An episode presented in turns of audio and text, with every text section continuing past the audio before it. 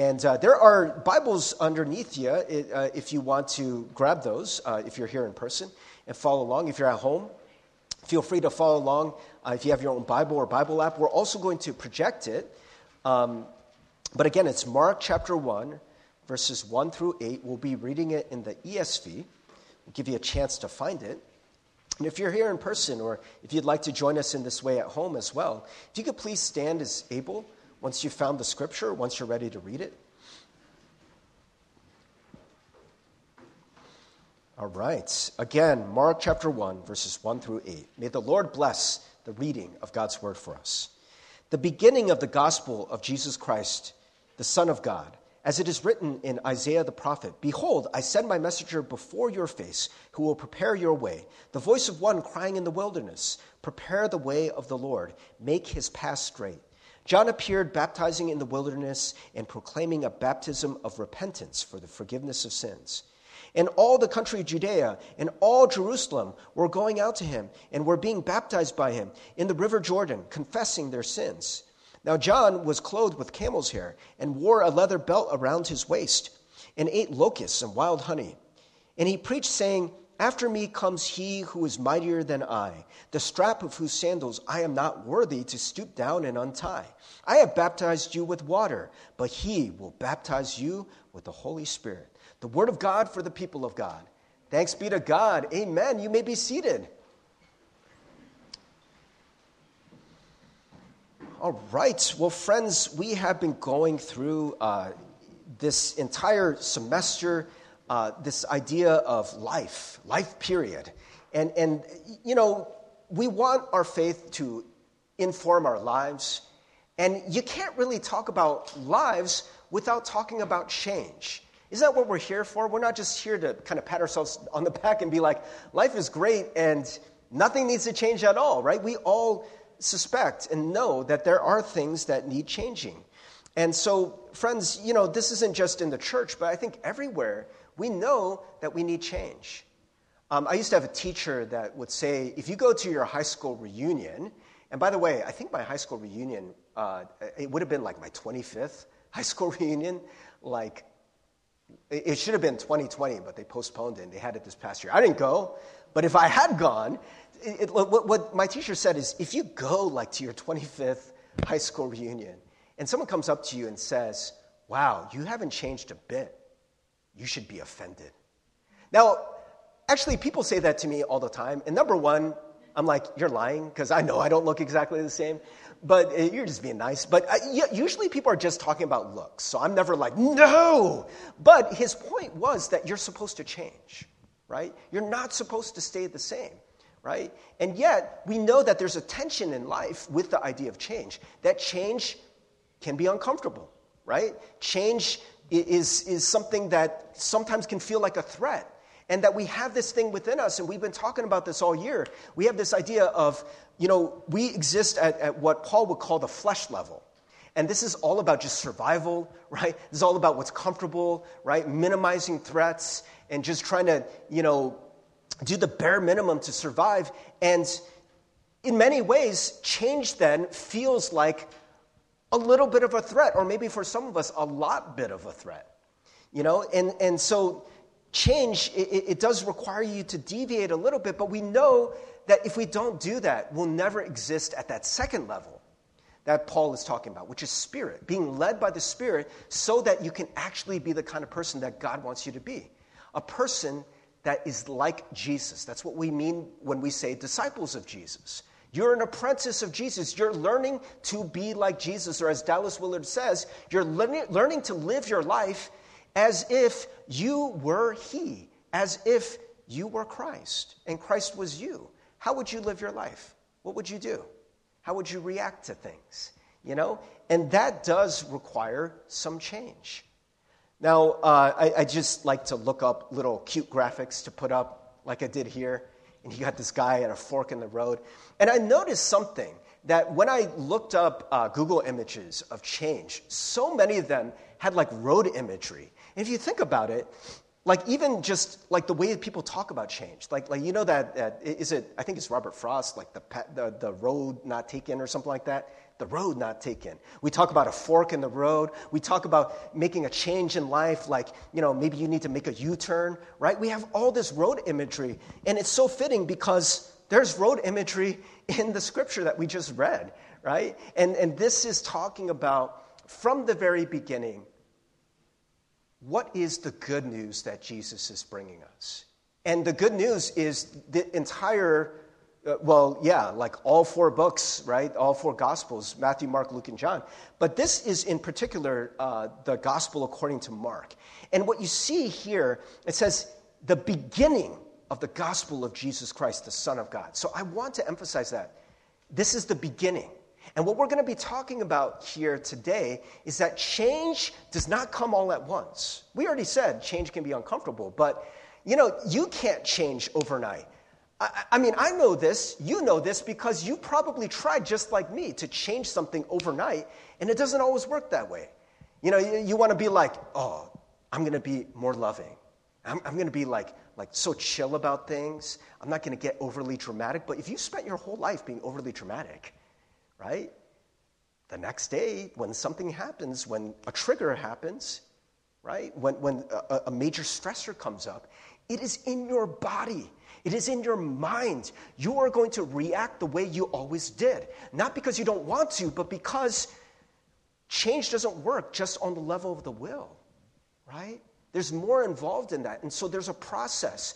And so here we see in this process the beginning of the good news of Jesus Christ doesn't even start with Jesus.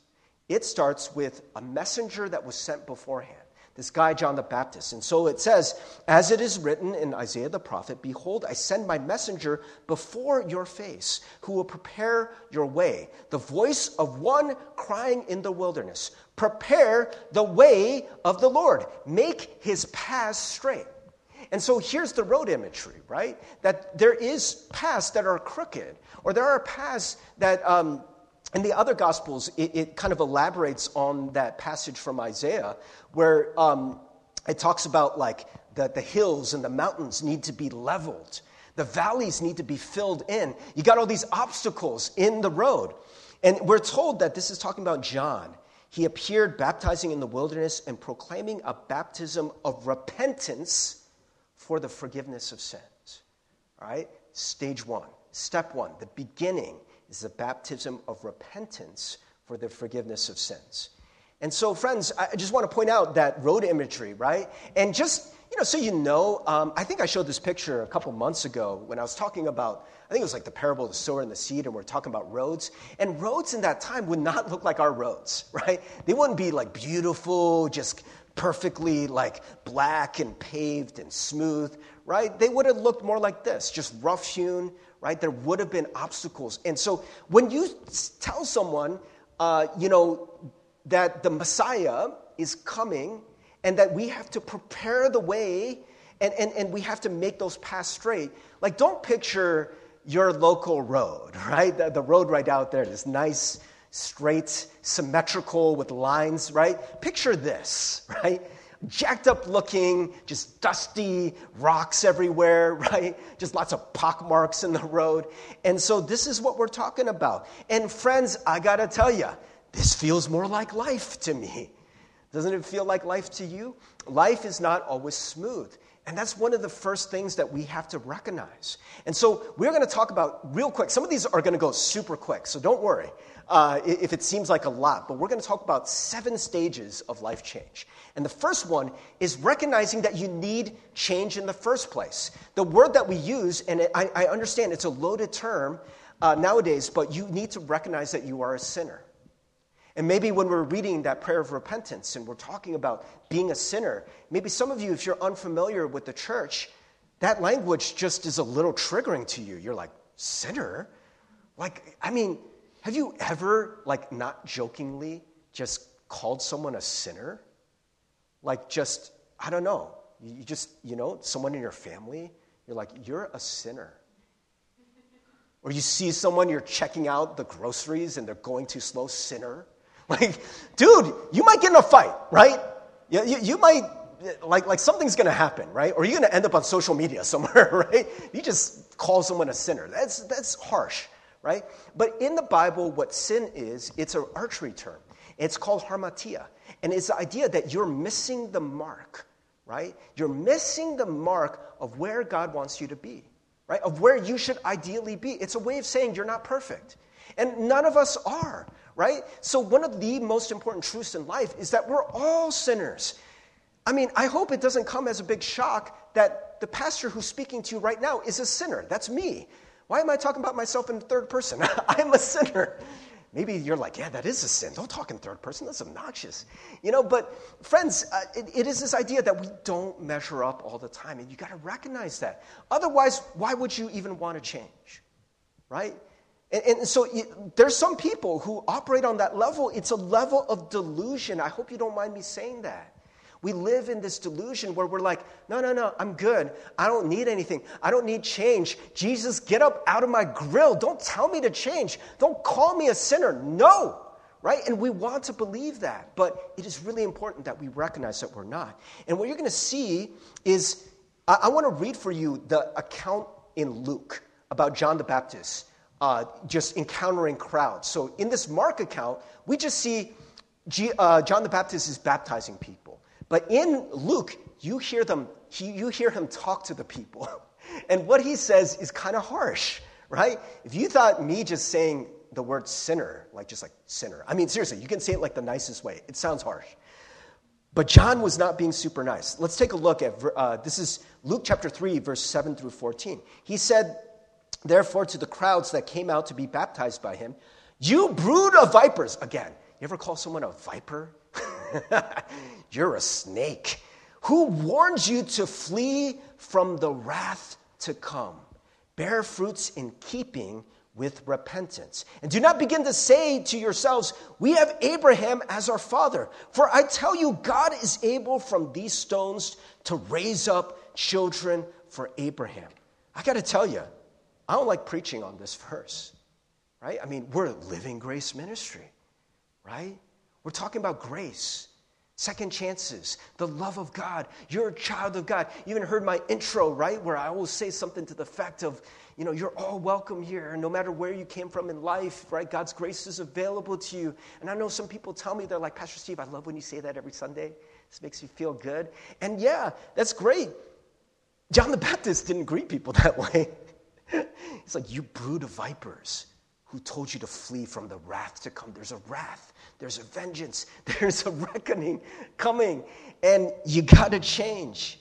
You got to change. You can't just, you know, fall back on your lineage. You can't just say, I'm, I'm a good Jew. You know, I'm a good Jewish person. I come from this lineage of Abraham, right? And he's like, it doesn't make you special. God can raise up stones and say, This is a child of Abraham. Right? Even now, the axe is laid to the root of the trees. Every tree, therefore, that does not bear good fruit is cut down and thrown into the fire. Friends, I, I know there's some people that, you know, maybe are like, yeah, Pastor Steve, why don't you preach like this more?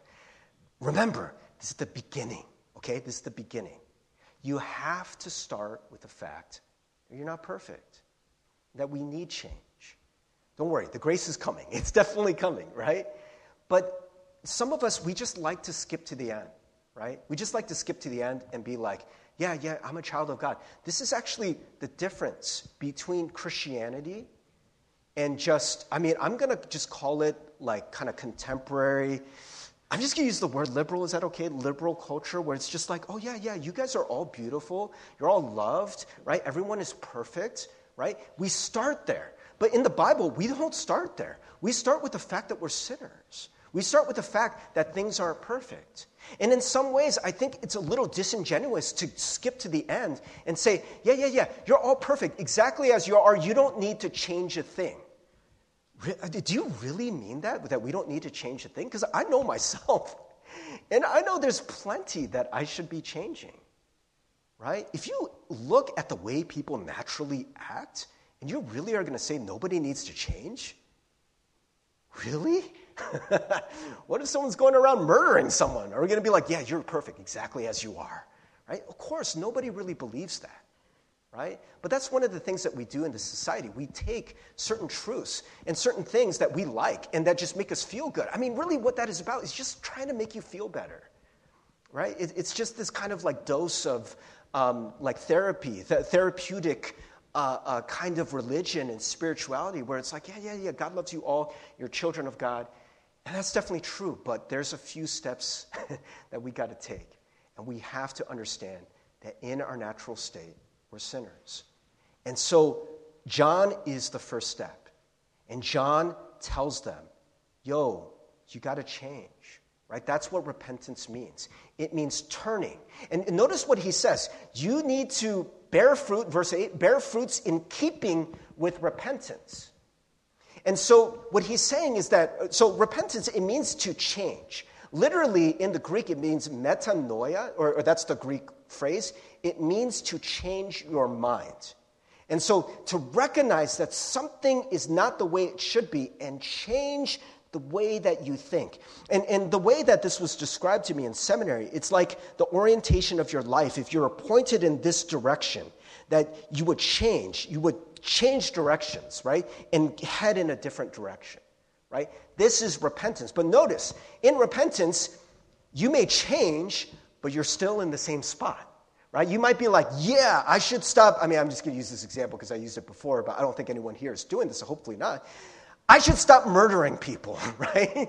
And then you turn, right? But it's not enough to just change your mind and be like, yeah, I shouldn't murder people. Now you need to walk in that repentance. Now you t- need to actually stop murdering people and be nicer to people, right? You need to bear fruit in keeping with that repentance. There needs to be some change that happens in your life. And there is this idea that if the tree is not bearing good fruit, it's going to get cut down. There's going to be a reckoning. Friends, I, I, can't ignore this. As a preacher of the gospel, I, I can't just, I wish I could just give you all the good stuff, right? But there is this idea that we are supposed to change and we aren't supposed to stay here, right? And so the second thing then is to receive that, right, and having the desire to change. So recognizing you are a sinner. And so you might recognize it, by the way, and not realize that you need to change. And so, you know, maybe there's some people who are like, yeah, I'm totally a sinner. And they have no problem with it, you know? And, and, and so there does need to be this conviction that not only am I a sinner, and I, I know that, but I know that's not ideal. I know that's not good for me, right? And so the desire to change is important. And you see that here. John preaches this. And by the way, this is a pretty fiery message, right? You could really just, you know, tick some people off, right? And, and there have been cases where prophets would come and they would tell people they're sinners, and then, then the people would kill the prophets or arrest them.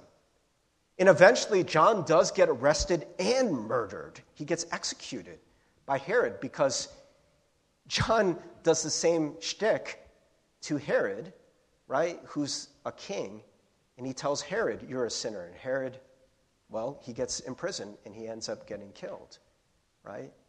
But the people initially, they actually received that word. So here in, in this is uh, still Luke chapter 3, verse 10, the crowds asked him, what then shall we do? So they're convicted. They're like, oh, we need to change.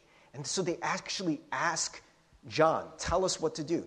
And he answered them, Whoever has two tunics is to share with him who has none, and whoever has food is to do likewise. Tax collectors also came to be baptized and said to him, Teacher, what shall we do? And he said to them, Collect no more than you are authorized to do. Tax collectors were notorious for taking more money than they were supposed to, for being corrupt. And soldiers asked him, And what shall we do? And he said to them, and friends, this might just ring different. Like if you don't think of this as soldiers, but you think like police officers, right? It says, Do not extort money from anyone by threats or by false accusation. Be content with your wages. Don't abuse people, right? Don't abuse your power. And so here you see for, for um, John, he's talking about issues of justice. He's talking about how we really should treat one another, right? And so the people, they're ready for that change, right? And the third step, friends, I, I just want to point out there's seven steps, okay? There's more steps coming. Third step is where many of us, I, I don't know for sure, but I think many, many people, maybe even most people in the church, stop at step three. It's trying to change on your own. Right? Like, like, so what do you do with that? This is like the typical, at least for me when I was growing up in Sunday school. They're like, don't hit your friend. Stop it. You know? God wants you to love your brother, your sister. So stop hitting them and be nice to them. And friends, I, I got to tell you, we don't stop at stage, step three. Why? Why don't we stop at step three? Because, by the way, friends, did you notice what kind of baptism this was? It was a baptism of repentance for the forgiveness of sins. So let me ask a question. If John is baptizing people, and, and so this is what baptism is, by the way it means to immerse someone in water, or really, it means to dunk. so John the Baptist is John the dunker, right? He's dunking people in the water. And the symbolism is you go into the water with all of your sin and you're getting cleansed and you come out a different person. Now you got to walk in that repentance. You're a new kind of person. Friends, this is Mark chapter 1. This is where most people get off with Christianity. They're like, yeah, you're forgiven, right? You're a sinner, you're forgiven, stop sinning. That's it. Why do we need Jesus? Right? Seriously, think about it. Why do you need Jesus if you could do this on your own? Because you're going to see something here, right? You're going to see that basically we are told that it does not stop at John. There is going to be another person who comes, right? And friends, uh, just to show you real quick, what so you know, John is going there, he's baptizing lots of people. He's doing all this stuff, but he made it very clear. He said, After me comes he who is mightier than I, the strap of whose sandals I'm not worthy to stoop down and untie. I have baptized you with water, but he will baptize you with the Holy Spirit. So, friends, the baptism with water, just to cleanse you and say, yeah, you're good. You're, you're, you're like, like you're forgiven for those sins you committed back then. Now stop sinning. That's John's message, right? You're cleansed. Now stop doing bad stuff. And that's what most people hear in the church, right? But, friends, why doesn't it stop there? Because, seriously, you got to do it. These are steps that are important. You know, and I think in many ways we do need to try to not sin on our own so that you can see something very important. You're going to see that you can't do it, not on your own. You're going to try. And so you're going to fail at trying to change our own lives, your own life. And then I put four B's despair.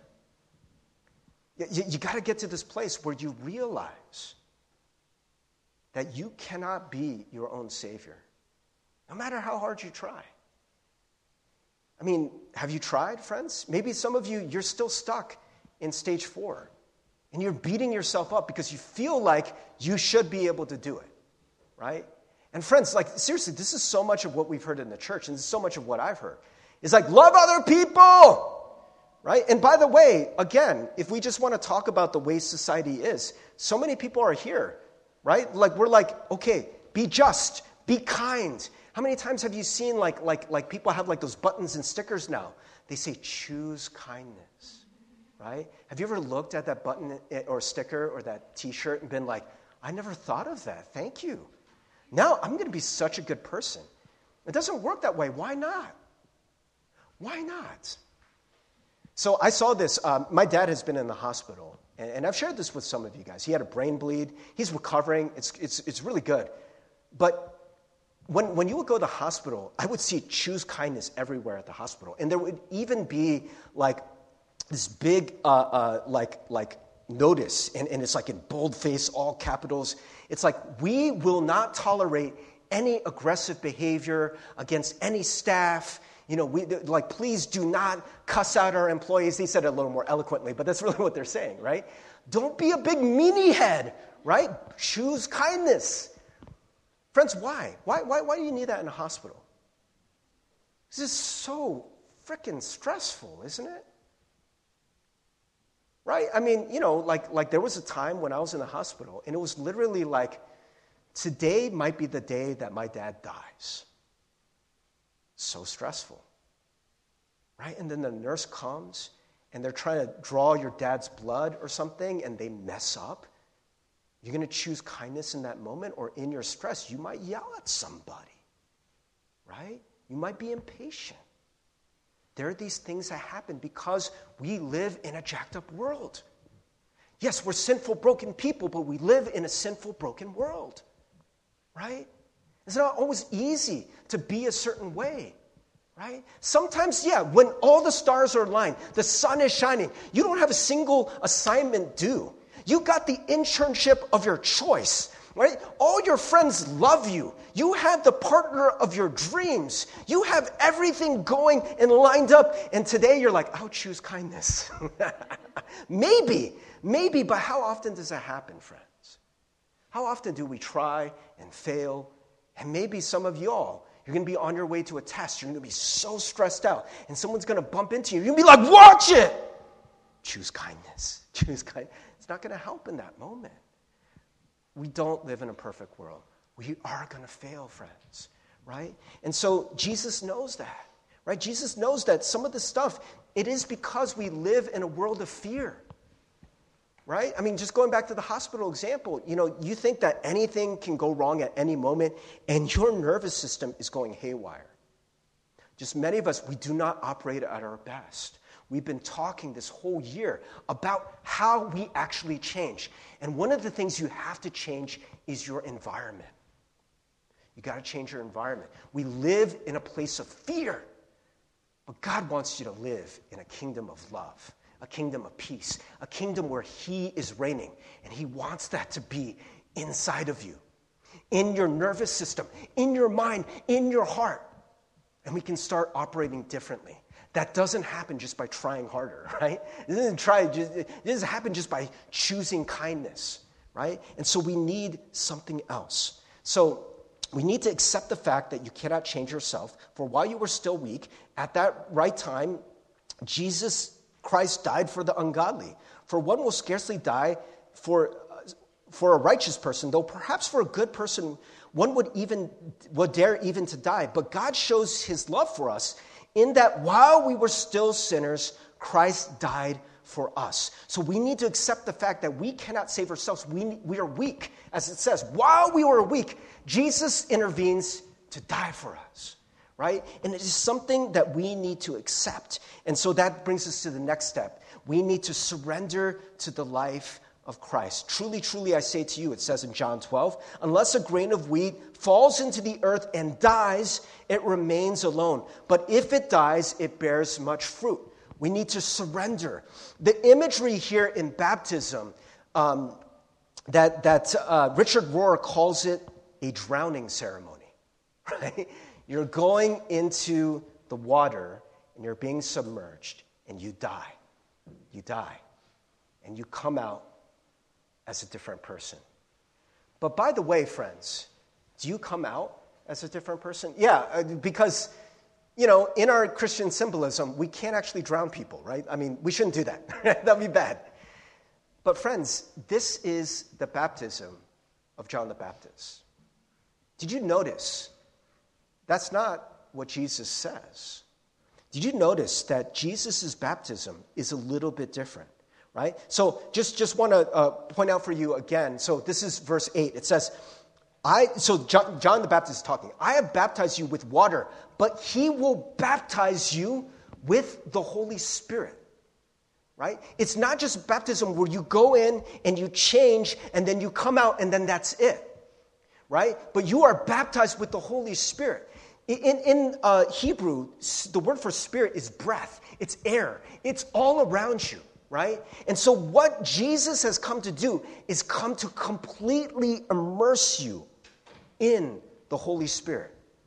So, friends, the seventh step, the last step, is well, um, to become completely immersed, baptized into the life of Christ. So, friends, um, I, I want to point out this. There's this. Um, Dallas Willard was talking about uh, the Great Commission. And he was talking about how it says, you know, Jesus says, Go and make disciples of all nations, teaching them to obey everything that I have taught you, baptizing them in the name of the Father and of the Son and of the Holy Spirit. And this is what we do. As in the church, we just make it a ritual. So we're like, oh, okay, we'll take a kid who doesn't know Jesus or, you know, they're new to the church, and we just take water and we go, I baptize you in the name of the Father and of the Son and of the Holy Spirit. I'm a pastor, guys. This is what I do. It's one of the things I've been trained to do. It's one of the things that, like, only an ordained pastor can do this. Man, it's like one of my main things, you know? And I got to tell you, I don't think that's exactly what Jesus was talking about. It, it's, it's, it's good as far as it goes. I mean, I think you should do it. It's a good symbol, right? But what is he really talking about? The word baptize, like we said, it's to immerse right? Submerge, right? Think about a, a, person going into the water and they're just completely covered, right? I, I think I have a picture of this, um, right? Just somebody just completely immersed. And this is what Jesus is talking about. So Dallas Willard explains this. He says, here is what Jesus is saying I have been given say over everything in heaven and on earth. As you go, make disciples, immerse them together in the presence of the Trinity the Father, the Son, and the Holy Spirit. Yes, baptize them in the name, but dear friends, that doesn't mean just getting them wet while you say those names. It means to immerse them in reality. After you have done that, teach them in a way that they actually do what Jesus said. That is the process of spiritual formation. So you see the very important step that the world is missing that many of us in the church is missing is what we do is we skip this step. We're like, yeah, Jesus died for you, all that. You're a sinner, right? Now go and change and go and be better. And by the way, now a lot of churches are even skipping that step. They're like, well, we know that's not realistic. That just seems like works righteousness, right? Like that just seems very Old Testament. So let's just skip that and let's just be forgiven. Let's just come and just every week just sing about how wonderful Jesus is and just over and over, we're terrible sinners, but we just keep getting forgiven and forgiven and forgiven and forgiven, but we never actually change, right? But what Jesus is saying is that I want you to be completely immersed in my life, in the Father, in the Son, in the Holy Spirit, to be baptized in the Holy Spirit. It's just covering you. You're immersed in it. And if you are immersed in it, then you're going to be able to do what I actually say. Right? It's not just, hey, try harder, or you know what, I'm going to make you feel bad because you're not good enough. But you're going to know fully who you are because you're going to be immersed in the reality that you're a child of God, that God is everywhere, that God loves you, right? Another way that we talk about immersion, it's like learning a language. When I went to Korea, this is what they would say. They're like, if you really want to learn language, right, you need to be completely immersed in the culture, right? It's not just like, say 안녕하세요, right? Like, okay. This is the way we teach, uh, you know, language in, in, in a place that's not the country. Like, say this word, and you're like, you know, 안녕, you know, 나는 미국 사람입니다. That means I'm an American. Um, you just learn these phrases, right? But you really want to learn the language. You got to immerse yourself, right? You go into the culture, and it's just everywhere. Everyone's speaking the language around you. The culture is one that was formed by this language. Things start making sense to you culturally. The way that people speak is reflected in the way that they live. It's everywhere. You're just walking by and there's just billboards and they just happen to have, you know, that language spoken on that billboard or written on that billboard. And you just start to absorb it. Just kind of through the process of, of osmosis, it becomes a part of you. This is what spiritual change is supposed to look like right? This is why you cannot be a Christian on your own. You got to be in a community. We are a community of Christ. We are a kingdom. We're supposed to be uh, just a little slice of the kingdom of God. When you come here, you're supposed to be immersed into the life of Christ. The way we treat people here is supposed to be different, right? The way that we operate here should be different. We're not perfect, friends. Don't get me wrong. But this is the goal, right? More and more, you're immersed into Jesus. One of the things I tell people if you can't read scripture, This is like too hard for you, or just that's not your habit, and it just seems like the most like unattractive thing to do. Listen to Scripture. It, like, like seriously, if you go to your Bible app, your Bible app has a free audio Bible. I bought a Bible app a while ago. I paid 15 bucks for it. It's wonderful. It's great. You know what audio Bible that is? The same one they're giving away for free. I was so mad. I was like, what? You're giving it away for free. But I'm like, no, no, no, that's good. Then other people get, right? Other people get the Bible. It's good. You know, but you literally can have the same Bible that I bought. You can have it for free. It's on your phone. You can listen to the Bible whenever you want. When you're, when you're, when you're just driving to work, right? Instead of like, oh, I need to love people more. I need to be good. I need to think about Jesus. Just, just immerse yourself, right? Just, just let someone else speak the words to you. By the way, in biblical times, they didn't have physical Bibles. Nobody had physical Bibles. No one had a Bible app, right? You know what they would do is they would meditate on the scripture. They would mutter the scripture to them all day long. They'd memorize it and they would just keep saying it again and again and again, right? You know, that, that, seek first the kingdom of God and his righteousness, and all these things will be added unto you, right? And they would just keep saying these things again and again and again and again and again and again and again and again and again and again and again and again and again and again and again. It just was the air they breathed, right? They're just immersed in it. And if you're in that kind of environment, it'll start to change you. It'll start to change your nervous system right? And then when Jesus says, go and love another person, you won't be like, oh, that's so hard. I don't know how to do that. How do I? You're going to be like, yeah, it makes sense. You're going to be able to do it. It's the air you breathe, right? The Spirit. It's just been around you. Another thing I tell people, uh, maybe you, even listening to Scripture, it's boring or whatever, then listen to praise songs. Just listen to praise songs. Pay attention to the words. If you're freaking out, I mean, I used to do this when I was having panic attacks. Man, it was hard for me to read scripture. It was hard for me to pray. Sometimes I would just listen to a praise song and I would just would hear these words being sung over me, right? That Christ is my living hope. That even the grave couldn't overcome that. Because, yeah, I could believe that here, but I need it everywhere. I need to be immersed in that reality. Friends, we've got to find ways to do that, right? Fall in love with Jesus, but to want to be around Jesus, want to be immersed in his life and in his spirit. And friends, um, yeah, I just want to close with, with this, right? Um, praise team, if you guys want to come up. I know it's going to be hard when you guys are in finals, you know, but even if there are moments Moments like, like I, when we say we want to be immersed in the Spirit of Christ and the reality of God, yeah, that's supposed to be everything, right? But again, it's steps, right? It's stages. We, we need to, you know, walk before we run kind of thing. And so maybe if there's just quiet moments where, you know, in between when you're studying or on your way to class, and you're just so tempted to kind of just freak out you know, just worry, oh my gosh, oh my gosh, what am I going to do? What am I going to do? And our brain has this weird way where we just keep looping the same thought over and over. It's just not helpful. Like, we don't get anywhere. And instead of that, you know, maybe you just keep repeating, the Lord is my shepherd, I shall not want. The Lord is my shepherd, I shall not want. The Lord is my shepherd, I shall not want. Or maybe you just listen to like one of the songs that we've been singing today. You know, you just, just want to hear that again and again and again. You are the God of the broken, the friend of the weak.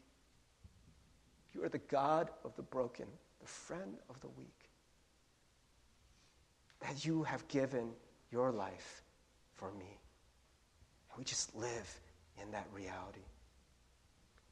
Praise team, you, you guys can start giving us little mood music, but can, can we just kind of pray? Just in this moment, you know, maybe some of y'all are still kind of freaking out because you're carrying over the stress of life. Maybe, friends, if you could with me, just take a deep breath. You know, and it, it doesn't even need to be a deep breath. Just take a breath. Just hold it for a second. And then just breathe it out. Let's do that again. Just in through your nose. Just take a breath. Hold it. Breathe it out. Just hear these words being spoken over you. You are a child of God. God loves you. God is pleased with you. He is proud of you. You don't need to do a single thing to impress Him. But He sent His Son, Jesus, to die for you that you can also be His child. We are sinners, we are broken, and yet we are loved and we are forgiven. We can accept that forgiveness and we can accept the fact that we cannot change our lives on our own. But the grace that comes from Jesus, the same grace that forgives you, we can bathe in it, we can wash in it, we can be immersed in it, and it will change you from the inside out. Precious God, we thank you, Lord, for this truth. As many of us, we've been somewhere on the spectrum of just wanting to live in denial, thinking that we're just completely fine. Or maybe being in this place where we're so frustrated by our faults and our sins.